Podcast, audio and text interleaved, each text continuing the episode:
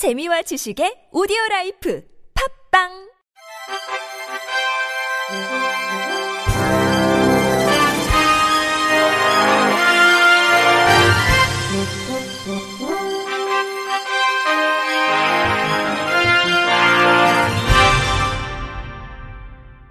청취자 여러분 안녕하십니까? 9월 첫째 주 주간 KBIC 뉴스입니다.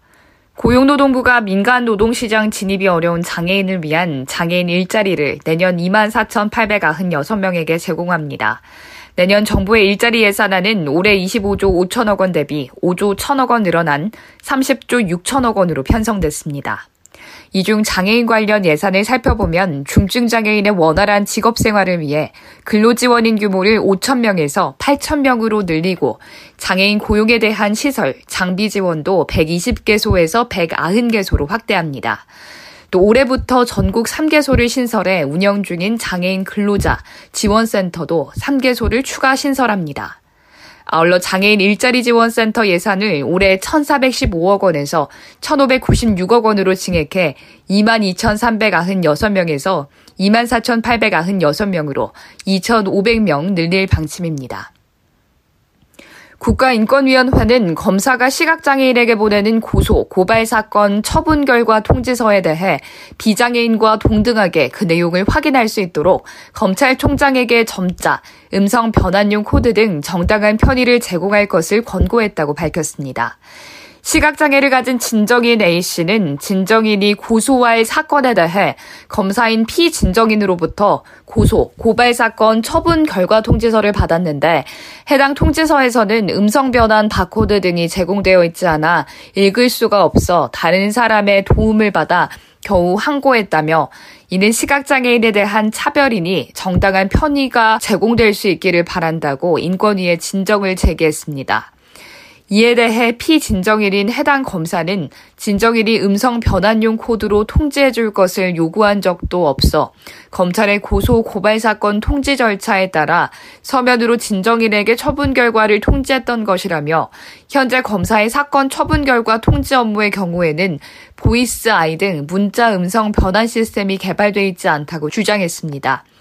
인권위 장애인 차별 시정위원회는 피진정인의 이 사건 고소, 고발 사건 처분 결과 통지서 발송 행위는 장애인 차별금지법을 위반해 사법, 행정 절차에서 장애인에 대한 편의를 보장하지 않아 장애인에 대한 차별로 판단했다고 전했습니다. 정부가 내년 기초연금과 장애인연금 전수급자에게 30만원씩 지급합니다. 정부가 발표한 내년 예산안을 보면 기초연금 예산은 14조 9,634억 원으로 올해보다 13.6%, 장애인 연금 예산은 8,291억 원으로 5.5% 오릅니다.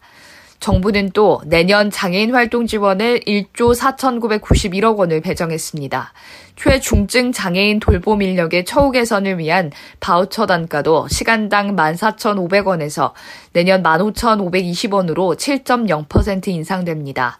장애인 일자리 지원에는 1,596억 원을 지원하고 중증장애인 근로 지원에 1,552억 원, 중증장애인 출퇴근 비용에도 31억 원을 각각 배정했습니다. 전국의 상당수 시도 교육청이 장애인 의무 고용률을 지키지 않아 지난 3년간 낸 부담금만 93억 원이 넘는 것으로 조사됐습니다.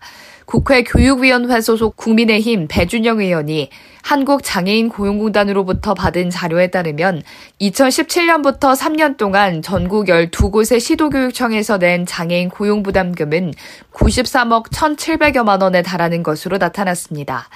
지난 3년 동안 고용률 기준을 충족해 부담금을 내지 않았던 곳은 경기, 대전, 울산, 인천, 충북 교육청뿐입니다. 배 의원은 시도교육청의 장애인 의무 고용 문제는 해마다 지적이 나오는데도 수십억 원의 부담을 내는 것은 의지 부족의 문제라며 고용률을 높이기 위한 실효성 있는 대책이 필요하다고 지적했습니다. 앞서 지난 1990년 도입된 장애인 고용 의무제도는 50인 이상 기업이나 공공기관이 장애인을 일정 비율 이상 고용하도록 하는 제도로 기준을 충족하지 못하면 부담금을 내야 합니다. 서울특별시 장애인 인권 옹호기관이 장애인 권익 옹호를 위한 대시민 대상 장애 인권 교육 영상 인터뷰 참여자를 모집합니다. 모집 대상은 현재 사춘기를 겪는 장애 청소년을 양육하면서 인터뷰 영상에서 부모와 자녀 모두 출연이 가능한 세네 가정으로 인터뷰는 부모와 자녀 별도로 진행됩니다. 희망자는 자녀의 나이와 장애 유형, 부모님 나이, 거주지, 연락처, 자녀의 사춘기로 인한 현재 고민, 자녀와의 일상 등의 내용을 자유롭게 작성해 전자우편으로 오는 11일까지 제출하면 됩니다. 신청이 완료된 후에 전화 인터뷰를 진행해 최종 출연자가 결정되며 모든 신청자에게 소정의 기념품을 제공하고 최종 출연자에게는 출연료가 지급됩니다. 촬영은 10월 말이나 11월 초에 진행될 예정입니다. 서울시는 중증장애인이 매월 저축을 약정하면 시가 돈을 보태주는 이룸 통장 사업에 올해 참가자 631명을 선발했다고 밝혔습니다.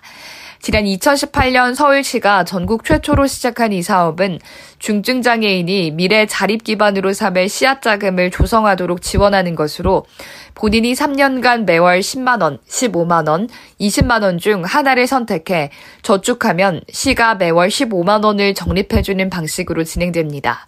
시는 이룸통장 참여 자격의 범위를 기존 만 15에서 34세의 중증 장애인에서 만 15세에서 39세의 장애 정도가 심한 장애인 중 기준 중위소득 100% 이하에 해당하는 사람으로 넓혔습니다.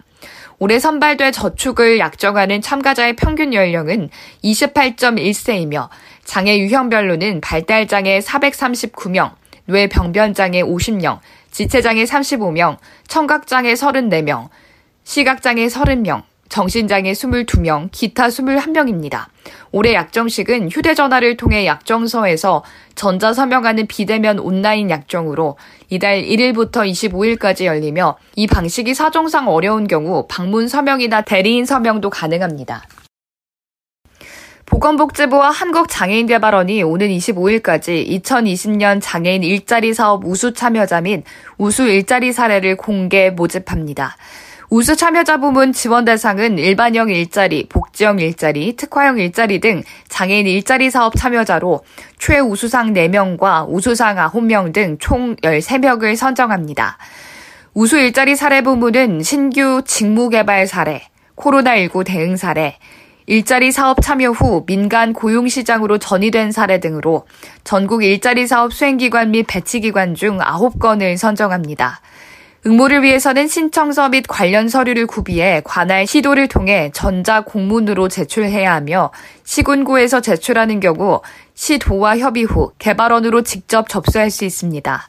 시상은 11월 중 이뤄지며 최우수, 우수 일자리 사업 참여자에게는 보건복지부 장관상과 상금 50만원, 한국장애인개발원장상과 상금 30만원이 각각 수여됩니다.